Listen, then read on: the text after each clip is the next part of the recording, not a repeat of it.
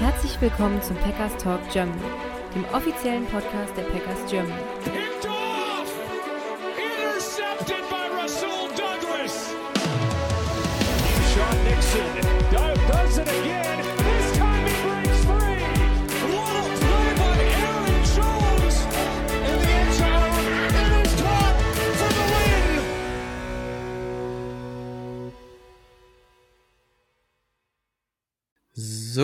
Herzlich willkommen zur neuen Ausgabe des Enemy Territories zum Packers Talk Germany Folge 252.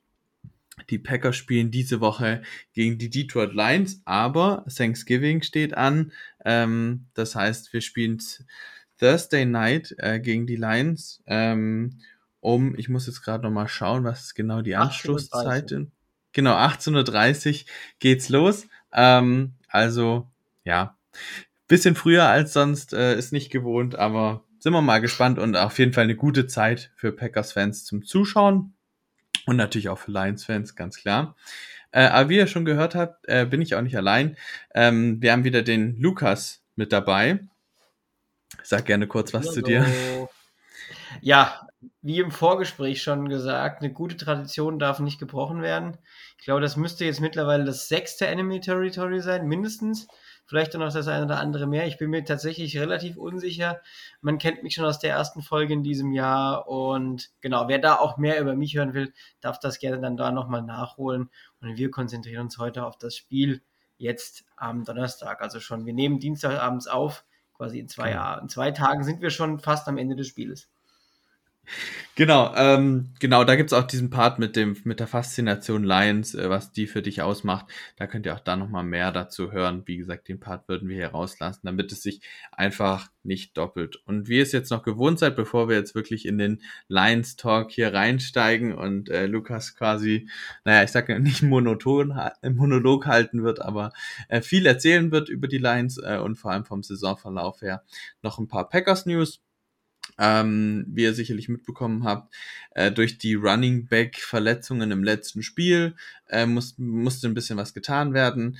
Ähm, Patrick Taylor wurde vom Patriots Practice Squad gesigned in den Active Roster und ist damit auf jeden Fall die vierte äh, Running Back Option aktuell neben AJ Dillon, Aaron Jones und ähm, Wilson. Und ja, dafür wurde Darlene Levitt, äh, meistens ein ja, äh, Special Teamer, entlassen. Und äh, James Robinson kam wieder aufs Practice Squad zurück, war ja teilweise schon in dieser Saison. Äh, dafür wurde Christian Young, ein Safety, entlassen. Das zum Packers Talk an der Stelle. Äh, dann mache ich weiter mit dem historischen Rekord. Der hat sich jetzt seit dem letzten Mal logischerweise nicht groß verändert. Äh, es sind jetzt 188 Spiele, 105 Siege für die Packers, 7 Unentschieden und jetzt kam eben noch ein Lions-Sieg dazu. Ähm, ja, und da kommen wir eigentlich auch schon zum Hinspiel. Wir haben das Hinspiel in Woche 4 34 zu 20 verloren. Insgesamt ähm, ja eine sehr beeindruckende Leistung von den Lions. Ich lasse dir auch gleich nochmal Zeit, dass du auch was zu dem Spiel sagen kannst. Ich habe mir mal notiert, was für mich die wichtigsten Sachen waren. Ähm, Mon, äh, David Montgomery, der Running Back, hat äh, drei Rushing Touchdowns gehabt. Insgesamt hatten die Lions 211 Rushing Yards. Äh, dazu gab es noch einen Passing Touchdown auf Amon Ra. John Love hatte einen Touchdown äh, und einen Rushing Touchdown, also ein Passing und ein Rushing Touchdown, aber dafür auch zwei Interceptions. Die gingen beide zu Jerry Jacobs. Ähm, der hatte ein richtig starkes Spiel. Die Packers haben insgesamt in der Offensive nur drei von elf Third Downs converted. Ähm, dabei war ein großes Problem, dass der Druck ähm, von den Lions einfach sehr, sehr konstant da war. Ich weiß noch, das war das schwächste Spiel der Offensive Line, zumindest bis zum äh, damaligen Zeitpunkt ähm, und vielleicht auch jetzt bisher über die gesamte Saison. Äh, ein Grund dafür war vor allem Aiden Hutchinson, der zwar nur 1,56 hatte, aber auch sehr, sehr viele Pressures und generell viel Druck gemacht hat. Insgesamt kamen die Lions auf 5-6. Ähm, ja, und wie gesagt, eben die zwei Interceptions. Auf Packers Defensive Seite gab es zwei Sacks für Devonta Wyatt und Brooks. Und äh, Rudy Ford hatte auch eine Interception fangen können. So, das ist so ein bisschen der grobe Ablauf. Ähm, vielleicht kannst du jetzt ja nochmal sagen, wie hast du so das Hinspiel empfunden? War es für dich dann doch überraschend deutlich? Wie fandest du die Leistung der Lions und vielleicht auch der Packers? Ähm, ja, genau. Also du hast ja schon ganz viel dazu gesagt. Ich glaube, wenn man sich das Spiel angeguckt hat, wir zwei hatten drüber gesprochen, natürlich war ich sehr positiv, auch einfach, weil es in dieser Saison bis dato auch relativ gut lief, weil da schon vieles Gutes zusammengepasst hat. Aber ehrlicherweise muss man ja sagen, war das Spiel zur Halbzeit schon fast entschieden. Da stand 27 zu 3 zur Halbzeit, also da ging ja sehr, sehr wenig bei den Packers. Das äh, war nur das Field Goal, was man am Anfang schießen konnte. Und danach kam es ja zu äh, 27 unbeantworteten Punkten. Also das war schon ziemlich, ziemlich ähm, stark. In der zweiten Halbzeit konnten die Packers dann tatsächlich noch mal ein bisschen rankommen. Ähm, und nichtsdestotrotz war ich vor dem Spiel ja schon sehr positiv und bin danach ja nicht weniger positiv aus dem Ganzen rausgegangen. Gerade Montgomery ähm, bisschen vorgreifend zu jetzt, also was der auch bei uns mittlerweile leistet und wie der bei uns angekommen ist, ist ja der helle Wahnsinn. Also das ist ja wirklich, ähm, der war in Chicago schon sehr gut und man hat ja eigentlich gesagt, mit Swift und mit, äh, mit Jamal Williams gibt man zwei ganz starke Spieler ab, aber Monty und Gibbs, Wahnsinn. Und Montgomery drei Rushing Touchdowns. Äh, ich weiß nicht, seit Campbell da ist, brechen die Lions gefühlt alle zwei Wochen irgendwelche alten Rekorde, was Rushing angeht äh, und was ja vorher quasi nie funktioniert hat. Von daher also ein absolut zufriedenes Spiel. Und am Ende war die, die Defense auch solide, hinten raus nochmal ein paar Punkte zugelassen, aber es ist ja wirklich, es ist ja nie eng geworden in dem Sinne. Also ich glaube, der, der engste Abstand waren 10 Punkte, irgendwann mal 27, 17. Kurz darauf hat man dann wieder den, den Score gemacht und hat es dann schon wieder auf 34, 17 rausgeholt und dann war das Thema ja auch einfach gegessen. Also ne, ein weiterer beeindruckender Sieg damals, die sich ja dann auch nur fortgesetzt haben. Ja, äh, da kann man eigentlich auch nicht viel anders zu sagen. Also den, den schwachen Start der Packers, den hattest du ja gerade angesprochen, den, der zieht sich auch bei uns durch die Saison mit ein paar Ausnahmen jetzt zum Schluss, aber ja, wir taten uns ja sehr, sehr schwierig. Ich glaube, bis zum Steelers-Spiel hatten wir keinen einzigen Touchdown in der ersten Hälfte und das war halt auch eins dieser Spiele. Ähm, und ja, da, da, da wird es dann natürlich auch für die Packers sehr, sehr schwierig, wenn du schon früh so weit zurückliegst, da nochmal zurückzukommen, vor allem wenn halt die, die Offense so konstant punktet und halt vor allem ja so laufen kann bei 211 Rushing Yards. Das erzieht man auch nicht jede Woche. Ähm, und das war halt dann schon ein sehr dominanter Auftritt. Und was sich halt so durchgezogen hat, diese Befürchtung, dass ihr mit eurem Running Game viel machen könnt in dem Spiel, hat sich halt leider bewahrheitet aus Packers Sicht. Und ja, wie gesagt, wie, du hast es auch gerade schon angesprochen, eben sehr, sehr dominant, aber das spricht eben auch für die gesamte Saison bisher bei euch. Das zieht sich ja da ein bisschen durch. Wenn du da zu dem Hinspiel nichts mehr hast, würde ich damit auch dann überleiten zu, zum restlichen Saisonverlauf. Genau, du nickst. Ähm, der ist nämlich ähnlich dominant wie das Spiel an sich. Ihr habt äh, ja vor, vor unserem Hinspiel schon äh, einmal verloren gehabt gegen die Seattle Seahawks in Overtime. Und ansonsten in Woche 7 gegen die Baltimore Ravens doch eine sehr, sehr herbe Klatsche mit 6 zu 38 hinnehmen müssen. Äh, da lief aus eurer Sicht gar nichts und ja, die Ravens hatten da doch ein relativ einfaches Spiel, ähm, danach aber wieder berappelt und drei Siege in Folge geholt, unter anderem auch gegen die Chargers, ein absolutes High-Scoring-Game mit 41 zu 38 und jetzt äh, am Sonntag äh, vor ein paar Tagen gegen die Bears, äh, auch wenn es da lange doch sehr eher, eher für die Bears aussah und man gefürchtet hatte, dass es die nächste Niederlage wird, konntet ihr das Ruder in letzter Sekunde, sage ich jetzt mal noch, äh, rumreißen und das Spiel dann noch mit 31 zu 26 gewinnen. So bisschen jetzt mein Roundup, aber da steigen wir jetzt nochmal tiefer ein, vor allem jetzt in die Spiele nach den Packers. Ähm, ja, erzähl doch mal gerne was dazu. Pick dir ein paar Spiele raus, über die du da gerne nochmal näher drauf eingehen möchtest. Ich muss tatsächlich sagen, ich würde als äh, nächstes ähm, über das Spiel gegen Tampa sprechen, weil Tampa war mhm. zu dem Zeit wirklich keine, äh, keine leichte Mannschaft. Die haben unfassbar gute Receiver. Ich würde immer noch nicht sagen, dass unsere, äh, unsere Secondary komplett sattelfest ist. Ähm, aber in dem Spiel gegen Tampa und auch gegen Baker Mayfield, der dieses Jahr eigentlich ja gut spielt, ähm, konnten wir wirklich überzeugen, finde ich. Also das ist ein 20 zu 6 in Tampa müsste das auch gewesen sein. Äh, war ein absolutes Statement Das fand ich persönlich war sehr, sehr wichtig. Jetzt, und das klingt schon fast arrogant, jetzt muss man dazu sagen, im Spiel gegen Carolina musst du gewinnen. Ja, das hat man dann aber auch im Spiel, äh, im, äh, im Stile eines Top-Teams gemacht. Ja, das war nichts, nichts Spannendes. Man hat die jederzeit unter Kontrolle gehabt. Ähnliches natürlich auch für die, äh, für die, Char äh, nicht für die Chargers, für die, äh, für die Raiders. Ähm, da musstest du auch gewinnen. Und dann, ja, hast du es ja schon richtig gesagt, die Niederlage gegen Baltimore, das war so ein Spiel, für den einen klappt alles, für den anderen klappt nichts. Äh, Baltimore hat, keine Ahnung, wie viel, wie viel Pässe hat Lamar gefühlt angebracht, um einen Touchdown zu werfen? Drei pro Drive und jedes Mal war Aguilar oder Say Flowers oder irgendjemand frei. Also, die haben es auch einfach gut gespielt.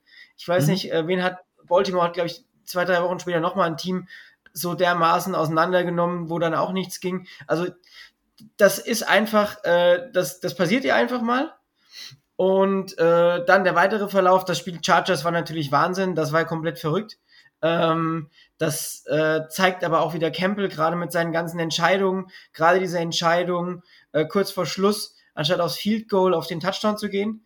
Ähm, und auch wieder, ich hatte eben die Defense schon mal angesprochen, die Defense, die auch an diesem Tag Justin Herbert in Gala-Form nicht aufhalten konnte, ähm, hat hier ähm, dann nämlich nicht die Möglichkeit bekommen, es nochmal zu versauen, sondern die Lions gehen bei Vierter und Zwei ähm, über Laporta war es, glaube ich, oder über Brock Wright, einer von den beiden, ich bin mir gerade nicht sicher, ähm, über den Pass auf die Mitte auf den Tight End zum, äh, zum neuen First Down und dann danach zum Touchdown. Also das war super stark und ja, am, äh, am Sonntag das kleine Insights aus der aus der Lions äh, WhatsApp Gruppe da wurde sich dann da war dann schon wieder das, das, das Drama da.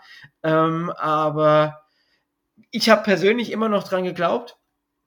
Und das ist dann das das das Team was dann solche Spiele gewinnt, ist ein Top-Team. Und das, äh, da kräht in ein paar Wochen kein Hahn mehr nach. Genauso wie bei den Eagles kein Hahn mehr nachkräht, dass sie gegen äh, Washington in die Overtime mussten. Ich glaube, im ersten Aufeinandertreffen, was die, mit, was die hatten. Ähm, was sie dann auch gewonnen haben. Und Goff nach diesen Interceptions, die teilweise haarsträubend waren in dem Spiel. Also da habe ich mich zweimal gefragt, was sieht er da? Und auch nach diesem äh, unnötigen Fumble äh, während dem Kickoff-Return so zurückzukommen, die ganze Mannschaft, äh, Laporta war kein Thema, drei Viertel lang, kriegt wichtige Bälle. Äh, Hutch war lange kein, äh, kein Faktor, schlägt den, äh, den, den, äh, das Ding zum Safety raus, ist aber auch vorher schon da in dem, in dem letzten Drive der Bears, wo, also dem vorletzten Drive der Bears quasi, wo, er, wo, sie, wo sie die bei Three and Out halten. Also ja, Top-Team, am Ende haben sie Leistung gebracht, aber für meine Nerven ist das nicht so gesund. Ja, das glaube ich. Also da waren die letzten beiden Spiele schon sehr, ähm, ja, sehr fordernd, sage ich jetzt mal, äh, was das angeht. Du, du sprichst es äh, richtig an. Ähm, ihr seid äh, vor allem tritt, tritt ihr für, aus meiner Sicht sehr als Team auf. Ähm, dieses, was auch Campbell als Coach auszeichnet, dieses ein Teamgedanke, wir, wir gegen den Rest der Welt, so nach dem Motto. Ähm, das kommt da wirklich an und ihr seid für mich auch eins der, ja, wie gesagt, eins der Mannschaften in der NFL, die wirklich so als Team auch auftreten, wenn nicht vielleicht auch das Paradebeispiel dafür, ähm, wo vielleicht die Qualität an der einen oder anderen Ecken noch besser sein könnte, da können wir gleich nochmal drüber sprechen, aber wo halt einfach, ja, man einfach zusammenhält, äh, die Fehler ausbügelt und darüber dann auch einfach, ja, Spiele auch gewinnen kann, wie eben gegen die Bears ähm, und gegen die Chargers und sich von Rückschlägen ja, ja nicht beeindrucken lässt, auch gegen die Ravens dann im nächsten Spiel sofort zurückzukommen, souveränes Spiel gegen die Raiders zu machen, das ist dann schon definitiv beeindruckend und da vielleicht auch nochmal ein ganzen Ganzes über die Saison so ein bisschen geschlagen, auch absolut verdient, ähm, 8 und 2 stehend und ähm, ja, auf klarem Playoff-Kurs zu sein. Und im Endeffekt sind wir mal ehrlich, das, das Spiel bei den äh, gegen die Seahawks kannst du ja auch gewinnen. Also das geht in die Overtime. Ja. Wir wissen statistisch, wer da zuerst den Ball hat, äh, gewinnt mit einer relativ hohen Wahrscheinlichkeit. Also da musst du im Münzwurf nur Glück haben und vielleicht stehst du sogar noch mit einem Dings besser da. Aber dass es hätte, wäre, hätte, wäre, würde. Ähm, aber auch das ist ja, das war jetzt zum Beispiel dann gewinnst du das vielleicht und verlierst ein anderes, wo es ein bisschen knapper war. Also das ist ja, sind alles solche Sachen. Also das, die Niederlage gegen die Ravens verdient, absolut verdient. Aber ähm, ja, ansonsten, aber die Mannschaft, gebe ich dir recht, steht im Fokus, aber nichtsdestotrotz, gerade Ben Johnson, Wahnsinn. Also Ja. was auch, was er an, an Plays callt, aber auch wie Campbell das Ganze spielen lässt. Und ich glaube, sie haben es nach dem Spiel gegen die Chargers gesagt, da ist auch jeder wirklich, hat den Glauben, dieses vierte, dieser vierte Versuch wird umgesetzt. Ja, Mhm. und du siehst es, die spielen an der einen Yard den vierten aus, das Ding geht schief, ja, eigentlich zu einem Touchdown und zwei Drives später machen sie das Ganze nochmal und dann äh, läuft Gibbs rein. Also da passt doch einfach viel. Ja, also die Coaches sind hier sicherlich ähm, ja auch die Person, die man am meisten hervorheben würde. Ich würde auch sagen, der MVP des Teams ist hier kein Spieler, sondern halt wirklich der Trainer und vielleicht auch ähm, oft in der offensiven Seite, vor allem auch Ben Johnson. Ähm, weil die machen da halt wirklich einen richtig, richtig guten Job. Und mich würde es halt alles andere als wundern, wenn Ben Johnson auch in der Offseason dann einige Head Coaches Interviews bekommt. Man kennt's, wenn jemand als OC überzeugt hat, äh, steht er eigentlich in, in der nächsten Offseason dann, ja, zumindest auf der, in der Kandidatenliste von vielen Teams. Und so könnte ich es mir auch hier vorstellen. Aber das ist auf jeden Fall noch Zukunftsmusik. Jetzt kümmern wir uns primär jetzt um diese Saison.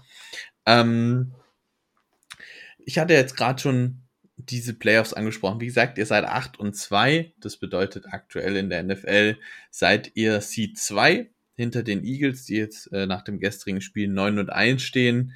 Die sind noch davor. Ansonsten ähm, die 49ers 7 und 3 direkt dahinter. Und dann klafft schon noch eine Lücke. Ähm, gar die Cowboys kommen dann als erste Wildcard auch auf 7 und 3, aber die Saints zum Beispiel auf 4 äh, mit 5 und 5 Record. Und dann kommen die Seahawks und Vikings mit 6 und 4, beziehungsweise 6 und 5. Und ja, in der Hand äh, hieß es früher bei NFL, jetzt heißt es on the bubble, sind dann die restlichen Teams, wo die Packers gerade äh, Stand jetzt anführen mit 4 und 6 in der NFC. Aber ich denke, die restlichen Teams, mal abgesehen von der NFC North, äh, NFC South, wo ja noch die, die Saints mit drin sind, dürften sich die Kandidaten schon relativ klar rauskristallisiert haben, äh, die es in die Playoffs schaffen könnten. Wenn da natürlich nicht noch irgendwie größere Verletzungen kommen und so weiter. Deswegen möchte ich auch gerne mal so ein bisschen auf die Playoffs schauen.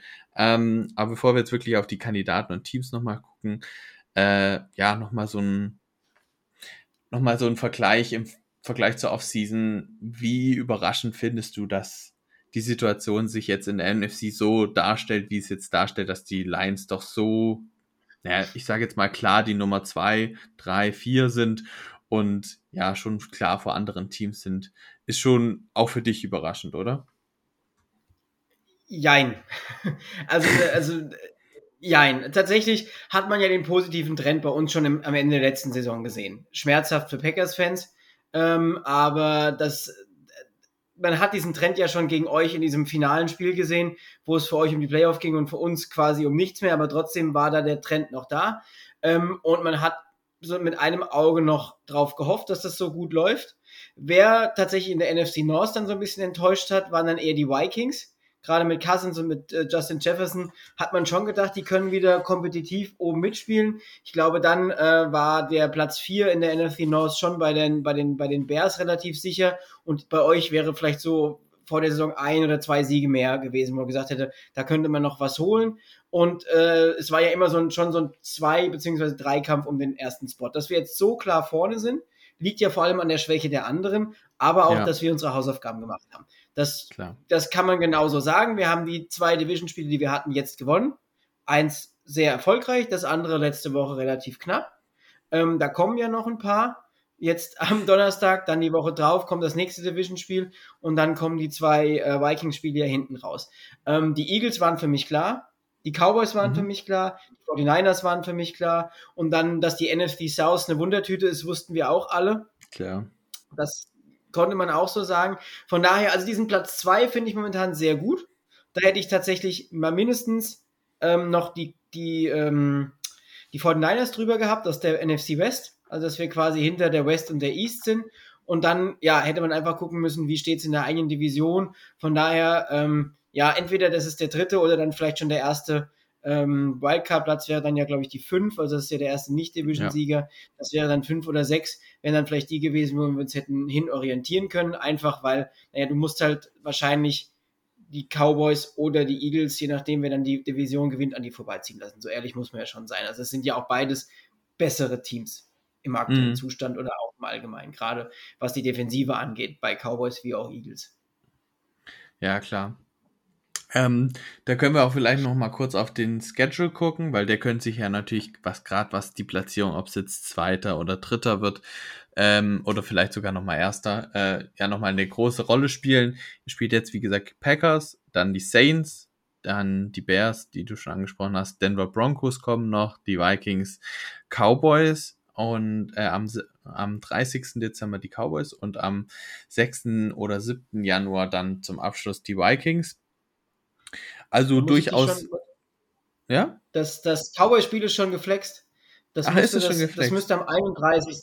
Das müsste 31. Das ist ein, äh, ist, äh, das haben sie schon irgendwie jetzt die Tage geflext gehabt sogar. Okay, weil ich gucke halt auf Wikipedia bei mir nach und da stand noch der 30. drin. Ist aber natürlich auch nicht Ja. die allerbeste Quelle. Ich mag es aber tatsächlich für diese, äh, im Englischen finde ich es immer ganz gute Übersicht. Aber gut, dass du das korrigiert hast. Ähm, ja, also wie gesagt, bis auf die Cowboys sind das alles machbare Gegner, wo ich euch aktuell als Favorit einsortieren würde.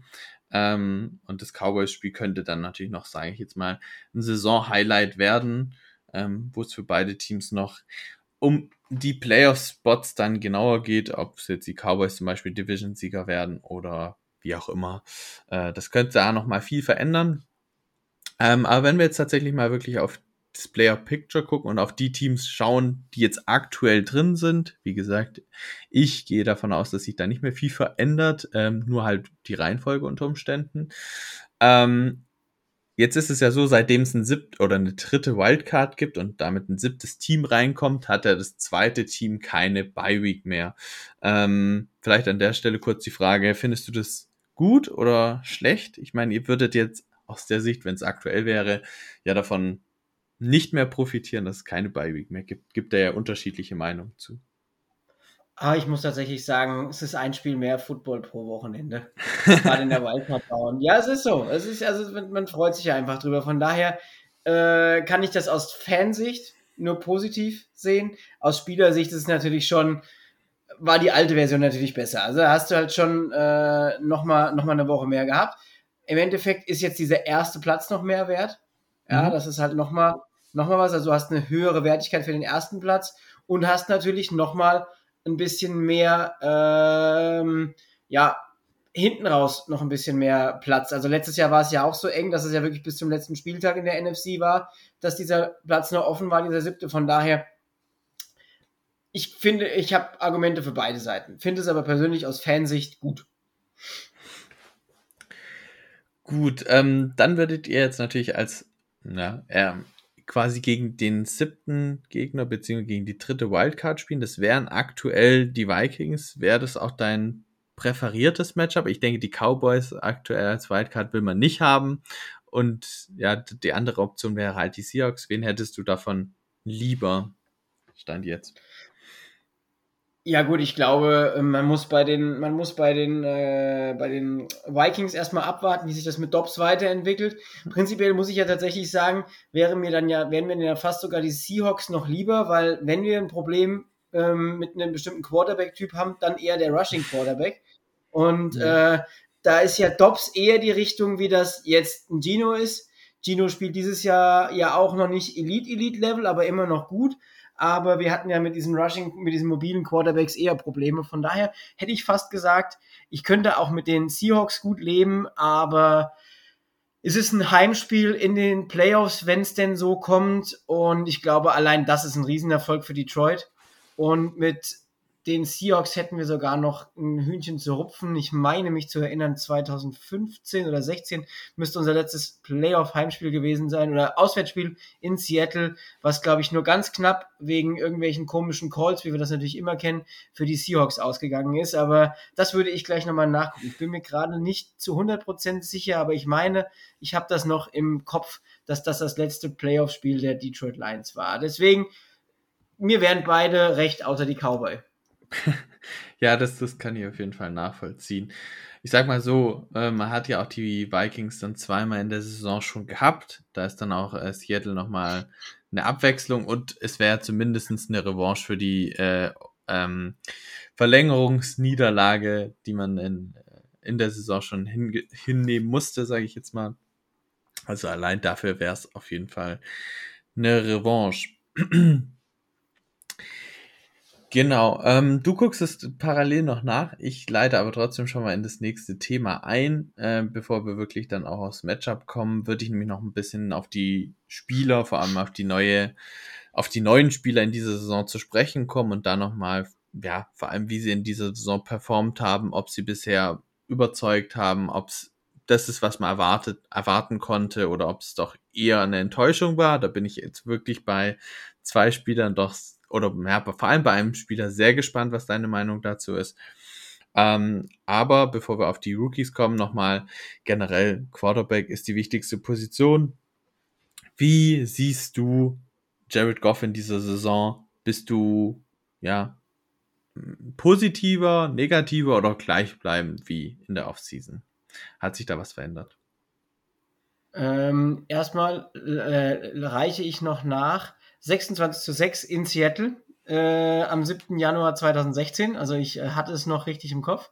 Sehr gut. Und ansonsten, ich muss tatsächlich sagen, äh, Jared Goff, positive Überraschung, obwohl er, was seine Fehler angeht, diese Saison schon so zwei, drei Spiele hatte, wo es mir mhm. ein bisschen viel war. Ja, das muss man dazu sagen. Aber Jared Goff ist ähm, das seine best, die beste Version seiner selbst in vielen Spielen bisher mhm. gewesen und teilweise auch besser wie bei den Rams ähm, als er da noch gespielt hat.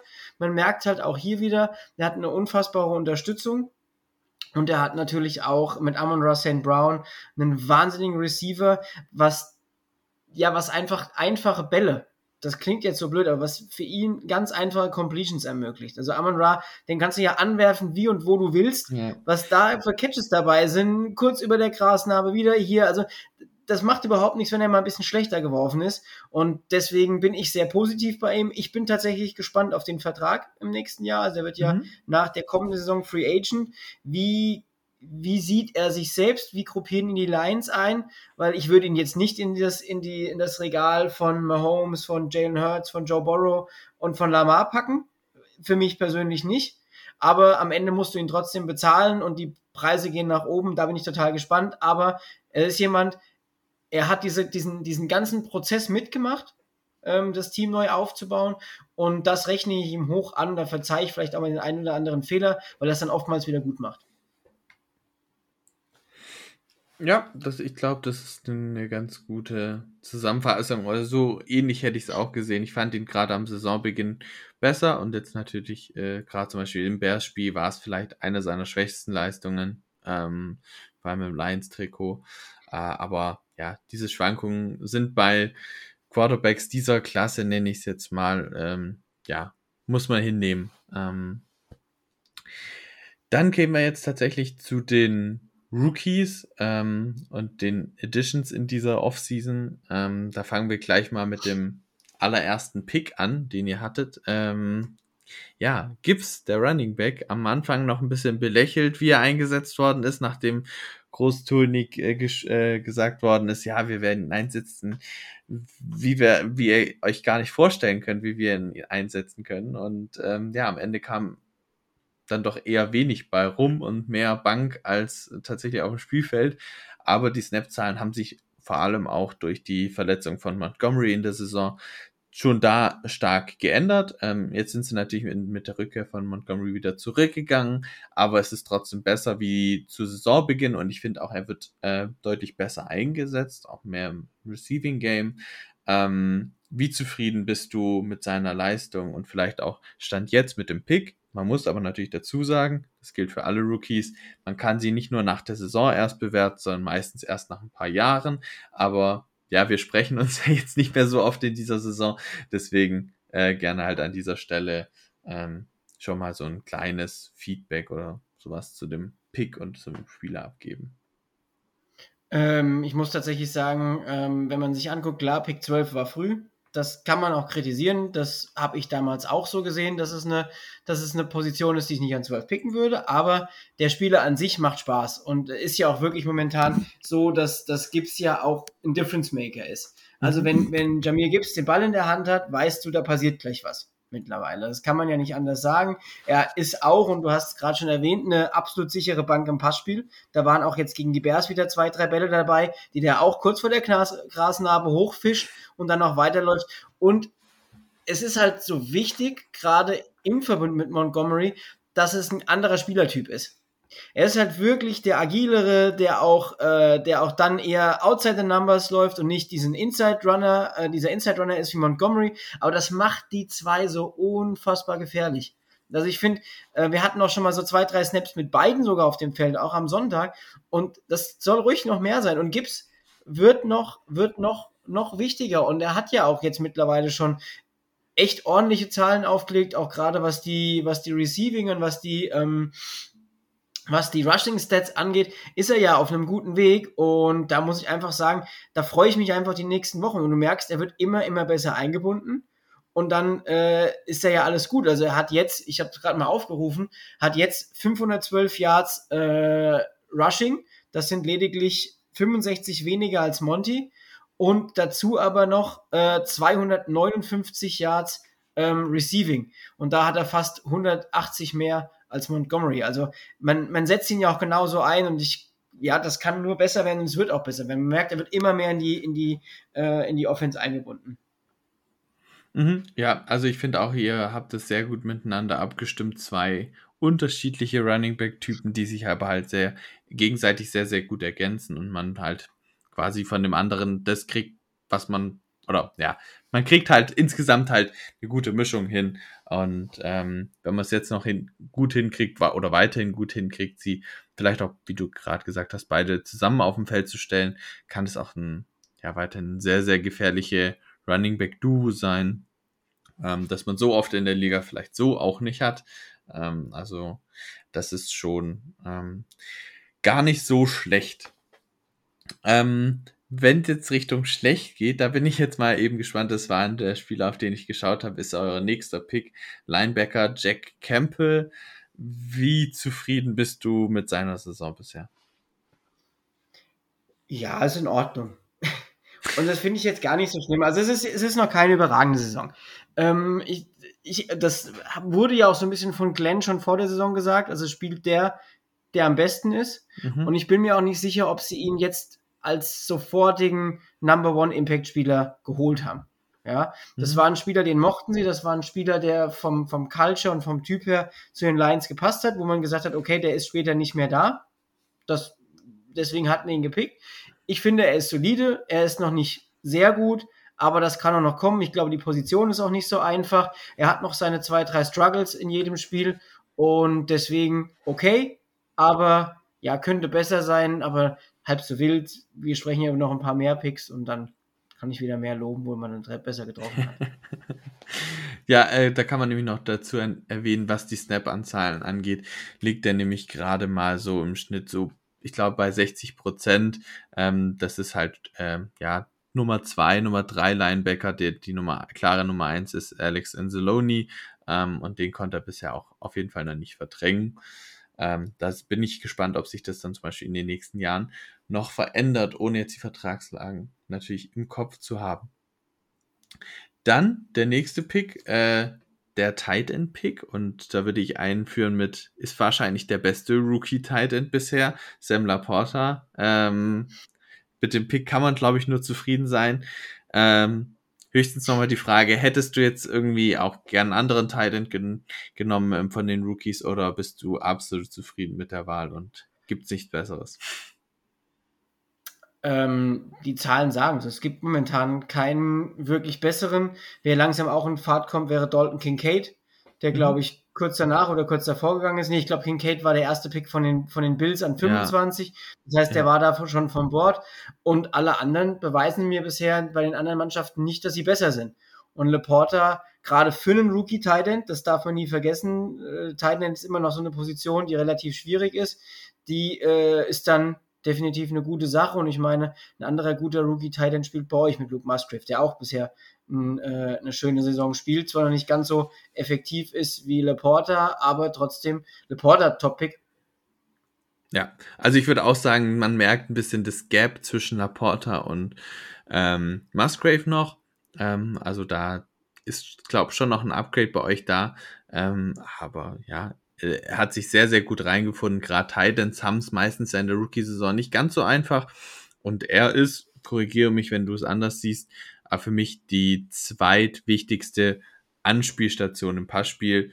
Jetzt vielleicht mal von Gibbs oder sowas abgesehen, aber jetzt rein von den wirklichen Receivern, Strich Wide Receiver Titans im Passspiel. Gut, du nix, siehst du also nicht anders. Dann geht's Richtung Brian Branch. Da erinnere ich mich noch im Vorgespräch oder im ja, Gespräch, äh, das wir im Hinspiel geführt haben. Da warst du richtig Feuer und Flamme, hast von dem richtig geschwärmt, äh, dass es so ein toller Pick ist und dass er sehr, sehr gut in den ersten Wochen aussah. Wie hat sich das in den weiteren Wochen gestaltet? Ich glaube, er ist wegen Verletzungen auch ein paar Spiele ausgefallen. Ähm, aber ja, hat sich da deine Meinung noch geändert oder bist du nach wie vor äh, absolut der Fan von dem Pick? Nee, absolut. Also ich finde, Branch ist ein richtig, richtig guter Pick. Für einen Rookie, also hat jetzt tatsächlich acht Spiele, so wie du es gesagt hast, aber der hat einen unfassbaren Impact aufs Spiel. Also ähm, steht momentan bei sieben Tackles for Loss, äh, eine Interception, fünf Pass Defenses äh, plus äh, einen, einen Touchdown. Also was will ich von so einem Spieler mehr? Das ist ein Rookie, der wirklich überall zu finden ist. Also das war ja das, was man sich so ein bisschen erhofft hat, dass es ja quasi die John C. Gardner Johnson äh, Light-Version beziehungsweise sein Nachfolger ist, weil Johnson ja auch keinen langen Vertrag hatte und das erfüllt er ja. Seitdem Johnson raus ist, spielt Branch das und Branch spielt es wahnsinnig gut. Also für den Rookie Nickel Safety, ähm, was er alles spielt, ist ja alles richtig gemacht. Also wir können einfach von Glück reden, dass der noch so spät da war. Also das hat sich ja da eben nicht geändert.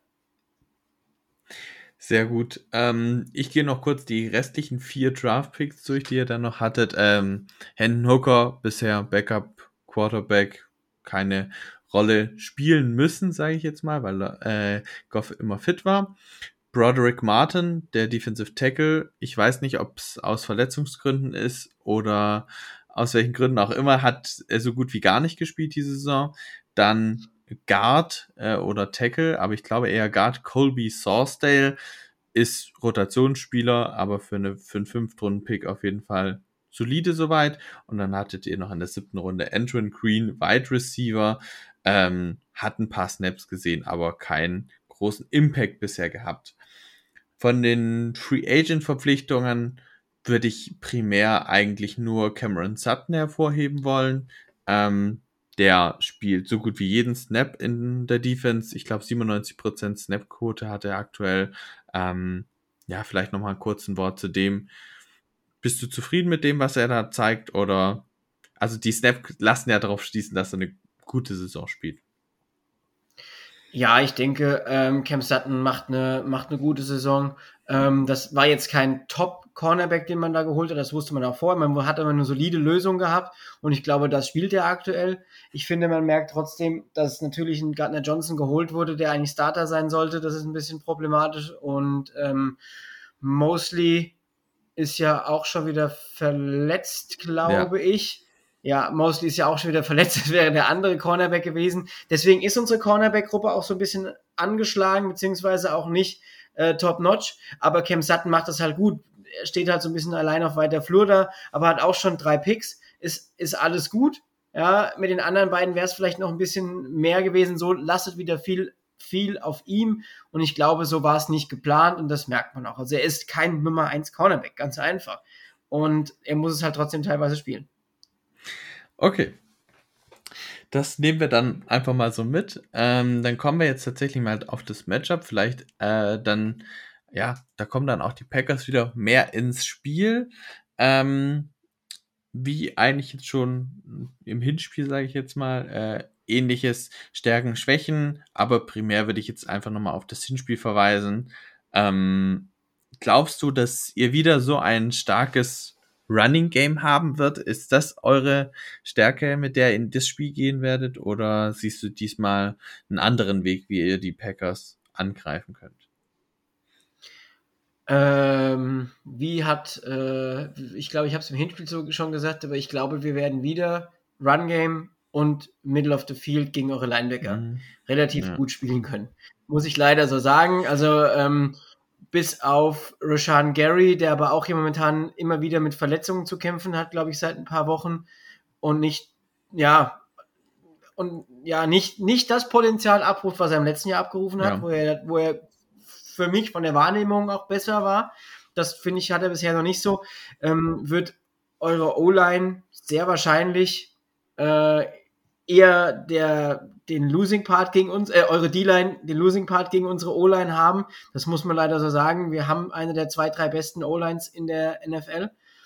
Und ja, die Linebacker ähm, be- be- bekleckern sich auch nicht mit Ruhm. Jair Alexander kämpft auch noch mit einer Verletzung. Ich weiß nicht, ob da bei den Packers schon raus ist, ob er schon spielt. Ähm, also ob er Ähm, spielen kann. Mit der Schulter ja. ist es, glaube ich.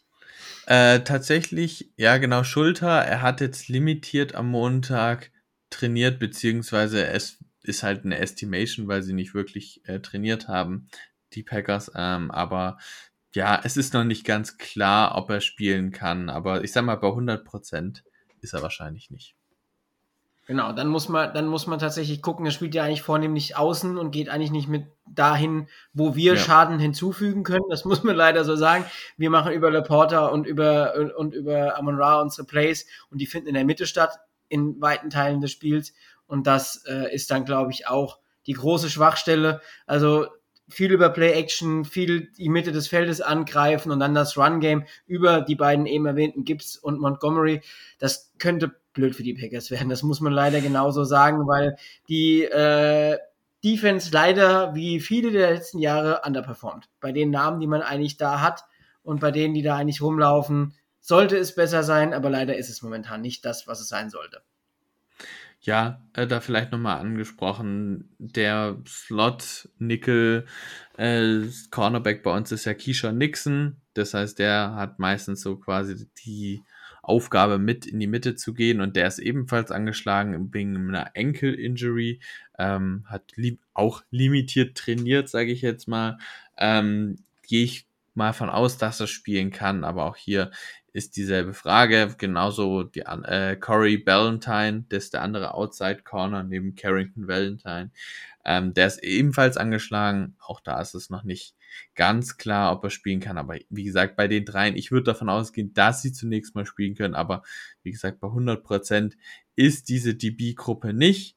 Ähm, das habe ich übrigens noch vergessen bei den News zu erwähnen. Donald Savage könnte von der IA kommen. Das Fenster wurde aktiviert, von, um von der IA zu kommen. Das ist aber auch noch nicht hundertprozentig sicher. Gerade in so einer kurzen Woche. Ähm, ja, dann gehen wir mal drauf ein, was ist die Schwäche, beziehungsweise wie siehst du die Möglichkeit, ähm, oder was ist, was, wie können die Packers am ehesten die Lions angreifen, limitieren? Ja, was ist da die Hoffnung für die Packers? Mm, Ja, also wichtig wäre es gewesen, dass Aaron Jones da ist, aber da kam gerade eben die Push-Benachrichtigung, dass der wahrscheinlich nicht spielt. Äh, mit einem MCL-Sprain. Also das wäre die, wäre das gewesen, wo ich gesagt hätte, okay, du kannst unsere Line angreifen. Das wäre schon mal ganz gut gewesen. Jetzt fehlt der natürlich. Ich finde aber trotzdem, dass wir in der Defense schlagbar sind. Aber dafür müssen eure Receiver auch äh, wieder mehr zeigen. Ich glaube, Watson war in der letzten Saison auch besser Ja, da ist auch noch so ein bisschen Rost in, äh, im, im Motor nach den ersten vier Spielen, die er, glaube ich, verpasst hat. Er war ja auch im Hinspiel schon nicht dabei, meine ich. das Oder kam er da gerade kommt zurück? hin, ja. Also ich weiß es jetzt auch nicht hundertprozentig genau, aber das, so in die Richtung geht's auf jeden Fall. Genau, also äh, das Run-Game, glaube ich, könnte uns wehtun, hätte uns noch mehr wehgetan, wenn Jones dabei gewesen wäre, weil vor allem ja auch AJ Dillon angeschlagen ist oder ähm, auch, ja, auch schwierig. Das heißt, wir sind mittlerweile beim dr- dritten Running Back. Das hält, das hält dann auch die Lions Defensive Line auf. Ähm, was vielleicht sein könnte, wenn ihr so euch so ein bisschen auf den, auf den Pass Rush, auf, äh, auf Hutch fokussieren könnt. Da merkt man tatsächlich noch das Fehlen von James Houston, der Mhm. immer noch äh, verletzt ist und hoffentlich bald zurückkommt, man hat dann ein bisschen eine Kontrolle hat, kann man schon mit Watson, mit Jaden Reed und mit Romeo Daubs die ähm, die unsere unsere ähm, Cornerbacks und unsere Linebacker angreifen. Gut wäre es da auch, wenn Luke Musgrave dabei ist, der ja auch noch fraglich ist für Donnerstag. Also ist ja sowieso bei euch, äh, da war einiges noch, äh, als ich das eben im Injury Report gesehen habe, noch fraglich oder hat nur limitiert trainiert, da muss man einfach mal schauen. Aber ich glaube auch bei uns, also die, wenn wir, wenn du, wenn du Hutchinson kontrollierst, kannst du uns schon im Passspiel angreifen. Und das muss es auch sein. Also da muss halt Love immer mal wieder die Shots nehmen auf die schnellen Receiver wie Reed zum Beispiel, der das ja auch kann. Die muss er halt treffen und muss dann halt seine Fehlerzahl minimieren, aber es wird schwierig. Ja, also für, für die Leute, die es jetzt nicht offen oder auf dem Schirm haben, aktuell ist dann noch äh, Luke Musgrave ist ebenfalls did not practice, äh, äh, did not practice. Ähm, Joshua DeCrora, unser anderer Titan, ist did not practice. Ähm, selbes gilt auch für Dontavian Wicks, der wegen einer Concussion sehr wahrscheinlich auch nicht spielen wird, weil bis dahin wird sich das nicht äh, aufgelöst haben, das Problem. Zudem hat er auch noch Knieprobleme. Und unser dritter Running Back, Emmanuel Wilson, ich hatte es in den News ja angesprochen, hat ebenfalls nicht trainiert, könnte oder wird wahrscheinlich auch ausfallen. Deswegen sind wir ja beim vierten bei, äh, Running Back mit äh, Patrick Taylor dann wahrscheinlich, beziehungsweise ich denke, dass AJ Dillon auf jeden Fall auch ein paar Plays sehen wird äh, oder den Hauptteil, aber eben auch noch limitiert trainiert hat. Also es ist Injury Report ist diese Woche sehr, sehr heftig und das macht's auch nicht viel besser. Äh, ich weiß auch nicht, wo ich da viel Optimismus herkriegen soll, ähm, aber wer mir halt zum Beispiel jetzt richtig gut gefallen hat, ist Jaden Reed äh, letzte Woche und wenn er das halt so weitermachen kann, das wäre sehr, sehr hilfreich, wenn die Connection noch deutlich sich steigert und ähm, Romeo Dubs äh, auf Wide Receiver, gerade in der Red Zone auch eine absolute Waffe. Also die beiden, wenn man damit eure Cornerbacks, du hattest ja angesprochen, dass es eine Schwachstelle vielleicht angreifen kann, wäre das vielleicht eine Möglichkeit, euch zu schwächen. Ähm, möchtest du ansonsten noch Stärken von der Defense hervorheben oder hast du aus deiner Sicht dann das Matchup ausreichend analysiert? Nee, ich glaube, Hutch könnte ein Problem für euch werden, mhm. aber ansonsten ähm, muss ich tatsächlich sagen, ist die Defense nicht unsere große Stärke. Ja, wie gesagt, da, da ist mal die Frage, was unsere Offense dagegen zu liefern hat. Jetzt sind wir noch kurz vor Schluss. Ähm, jetzt habe ich eigentlich nur noch eine Sache mit dir vor, nämlich äh, quasi noch den Player to watch in der Offense und der Defense zu küren. Ähm, vielleicht auch für jedes Team, je nachdem, ob du da auch was finden kannst. Ähm, und den Rest lassen wir ebenfalls weg. Ähm, Gerade auch dieses, wen würdest du picken von unserem Team? Auch da könnt ihr nochmal in die Folge vom Hinspiel anhören. Ich denke, da hat sich auch nicht viel verändert seitdem. Ähm, genau, nochmal auf das Matchup geschaut. Ähm, was wäre so dein Player to watch in der Lions Offense? Wo du sagst, das ist dieser eine Spieler, ähm, auf den es vielleicht ankommt? Gut, das Offensichtliche wäre Amon Ra, äh, weil er halt genau der Spieler ist, der die Underneath Coverages äh, attackieren kann. Und ich glaube auch, das äh, wäre der wichtigste. Ich mache es jetzt aber mal, äh, ich gehe mal weg von Amon Ra und gehe auf Jameson Williams. Tatsächlich. Oh. Weil, ähm, weil die, die anderen haben ja alle äh, im Blick, das, wir wissen alle, wie sie spielen, aber was in den letzten Wochen besser funktioniert und ich immer wieder sage, das brauchen wir noch mehr, ist tiefe Pässe auf Jameson Williams, der nämlich einen unfassbaren Speed hat. Und deswegen sage ich, das ist der, auf den wir alle mal gucken sollten, weil der fängt zwei lange Dinger. Okay, interessant, interessant. Ähm, ja, meine vielleicht beste Vermutung ist, die Run-Defense der Packers hat sich auch seit Woche 4 auf jeden Fall deutlich gesteigert. Das muss man auch noch dazu sagen. Wenn wir das limitieren können, und dann wäre mein Spieler Jared Goff tatsächlich, ähm, ja, äh, dann kommt es halt aufs Passspiel an und wenn Jared Goff ähnliches Spiel hat wie gegen die Bears und drei Interceptions wirft, dann könnte es natürlich doch noch, oder mindestens zwei, dann könnte es ein interessantes Spiel werden. Also da setze ich vielleicht mal auf Fehler vom, vom Quarterback, ist vielleicht meine Hoffnung vielleicht, äh, was es interessant machen würde. Deswegen wäre das mein Player to watch vielleicht. Dann in der Defense äh, der Lions, wen würdest du da hervorheben? Du hast gerade schon Hutchinson gesagt. Bleibst du auch dein Pick dann? Nee, ich gehe auf den Rookie Brian Branch. Okay. Der wird, die, der wird die Lücken ausnutzen, die auf der einen Seite entstehen. Und wir werden immer mal wieder so einen, so einen Nickelblitz sehen. Wir werden ihn immer wieder in der Nähe der, der Line of Scrimmage sehen. Und da, da könnte was passieren. Okay. Dann notieren wir das. Und magst du auch noch einen Player to watch bei den Packers, Packers Offense und Packers Defense sagen?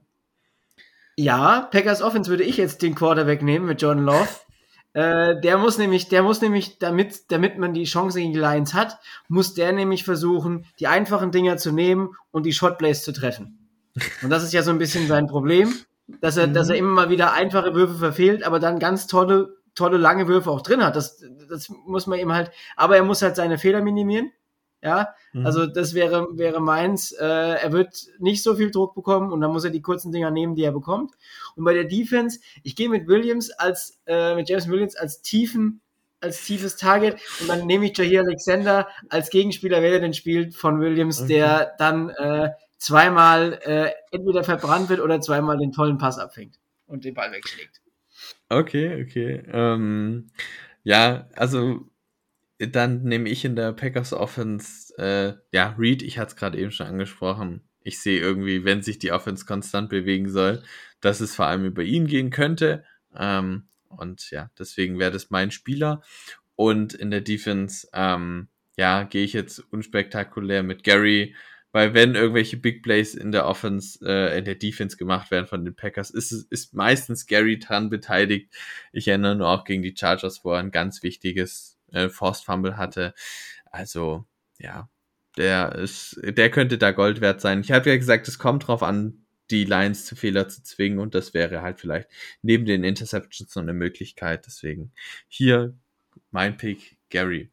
So, und dann noch das letzte, was wir picken, tippen, wie auch immer. Ich brauche noch einen Ergebnistipp und dann sind wir auch durch mit der Folge. Was ist dein Ergebnistipp für die Folge? Äh, für das Spiel am Donnerstag? 27-20 für die Lions. Oh, das ist aber enger, als ich gedacht hätte. ähm, ja, das ist ja, aber das ist ja auch, ist ja auch Thanksgiving. Und normalerweise ja, ist das immer Lions Shit Show. Das ist, das ist ein guter Punkt, guter Punkt. Ähm, ich wäre jetzt mit 20 zu 30 gegangen. Ich will es nicht ganz so schlimm machen. 20 zu 30 für die Lions. Ähm, wie gesagt, ich habe da auch nicht wahnsinnig viele Hoffnung, vor allem wenn man halt auf den Injury Report anguckt, ankommt. Äh, guckt. Ähm, aber ich denke, es kommt auch für die Packers weniger drauf an, ob man jetzt diesen einen Sieg holt. Für mich, ich gucke auf die restliche Saison primär mit dem Blick, ich möchte sehen, dass sich die Spieler weiterentwickeln, dass man mehr von den Talents sieht, dass man weiß, okay, was hat man von denen, wie kann man sie in den nächsten Jahren einsetzen. Da haben mir halt, hat mir halt so eine Leistung wie von Jane Reed sehr, sehr gut gefallen. Ich möchte sehen, dass sich halt äh, noch Love weiterhin steigert ähm, und ja, sein, seine positiven Tendenzen in den letzten Wochen weiter beibehält und man auch das Gefühl bekommt, dass er, dass man mit ihm weitermachen kann, das wäre mir halt so das Wichtigste und das setze ich aktuell über die Ergebnisse, auch wenn natürlich Siege dann auch immer schöner zu feiern sind als knappe, aber gut gespielte Niederlagen, sage ich jetzt mal. Ähm, das ist vielleicht auch ein gutes Schlusswort. Ähm, ich danke dir auf jeden Fall, dass du dir nochmal Zeit genommen hast, ein zweites Mal in dieser Saison. Äh, wie gesagt, ein drittes Mal in den Playoffs befürchte ich, werden wir uns nicht hören. Ähm, aber ja, wie gesagt, mir hat's echt viel Spaß gemacht mit dir. Diesmal ein bisschen eine andere Folge. Ich hoffe, euch hat's trotzdem gefallen, aber ich denke, das war interessanter, das mal ein bisschen so durchzugehen, äh, als eben der klassische Weg, wo wir die Sachen nochmal wiederholt haben. Also wie gesagt, danke fürs dabei sein. Ähm, ja, wir hören uns ansonsten nächste Woche. Du hast gleich noch das letzte Wort. Wir hören uns ansonsten nächste Woche wieder in, erstens in der Preview. Da bin ich jetzt wahrscheinlich wieder nicht dabei. Aber vielleicht dann beim Enemy Territory, wo es dann gegen die Chiefs wahrscheinlich, äh, gegen die Chiefs gehen würde. Da hört ihr uns dann wieder. Also macht's gut. Viel Spaß am äh, Donnerstag beim Spiel verfolgen. Mir bleibt nur noch zu sagen, go Pack go. Und ich sage Go Lions und auf ein schönes Spiel am Donnerstag. Tschüss.